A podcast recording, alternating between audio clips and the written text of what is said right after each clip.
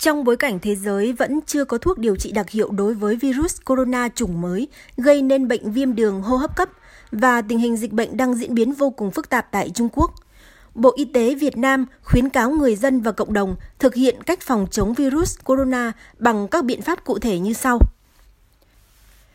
Người dân lưu ý hạn chế tiếp xúc trực tiếp với người bị bệnh đường hô hấp cấp tính có các triệu chứng như sốt, ho, khó thở.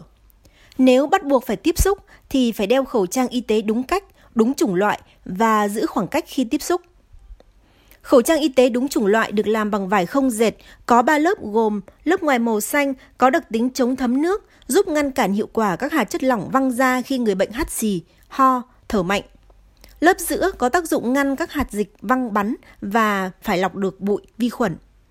Lớp trong cùng màu trắng, mềm và thấm nước, tiếp xúc trực tiếp với da mặt người đeo. Khẩu trang y tế chỉ nên sử dụng một lần rồi vứt vào thùng rác an toàn có nắp đậy. Khẩu trang phải che kín cả mũi lẫn miệng, không tái sử dụng khẩu trang dùng một lần. Đối với những người có các triệu chứng sốt, ho, khó thở thì không nên đi du lịch hoặc đến nơi tập trung đông người. Bất kỳ ai có những triệu chứng kể trên cần thông báo ngay cho cơ quan y tế để theo dõi. Người dân cần vệ sinh cá nhân, rửa tay thường xuyên dưới vòi nước chảy bằng xà phòng hoặc dung dịch sát khuẩn ít nhất 20 giây. Xúc miệng, xúc họng bằng nước xúc miệng, tránh đưa tay lên mắt, mũi, miệng để đề phòng lây nhiễm bệnh.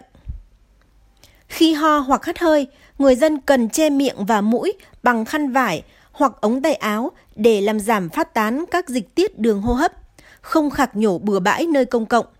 Khăn vải, áo có dính dịch tiết đường hô hấp ngay sau đó phải được giặt sạch sẽ, không được để chạm vào đồ vật hoặc người khác. Đảm bảo an toàn thực phẩm, chỉ sử dụng các thực phẩm đã được nấu chín. Người dân cũng không nên đi du lịch đến các vùng có dịch bệnh, hạn chế đi đến những nơi tập trung đông người. Trong trường hợp đi đến các nơi tập trung đông người, cần thực hiện các biện pháp bảo vệ cá nhân như sử dụng khẩu trang, rửa tay với xà phòng, tránh mua bán tiếp xúc với các loại động vật nuôi hoặc hoang dã. Về chăm sóc cơ thể, người dân cần giữ ấm cơ thể, tăng cường sức khỏe bằng cách ăn uống, nghỉ ngơi, sinh hoạt hợp lý, luyện tập thể thao. Tăng cường không khí khu vực nhà ở bằng cách mở các cửa ra vào và cửa sổ, hạn chế sử dụng điều hòa. Về vệ sinh nhà cửa, người dân cần thường xuyên lau nền nhà, tay nắm cửa và bề mặt các đồ vật trong nhà bằng các chất tẩy rửa thông thường như xà phòng và các dung dịch khử khuẩn thông thường khác. Nếu có dấu hiệu sốt, ho, khó thở, phải đeo khẩu trang bảo vệ.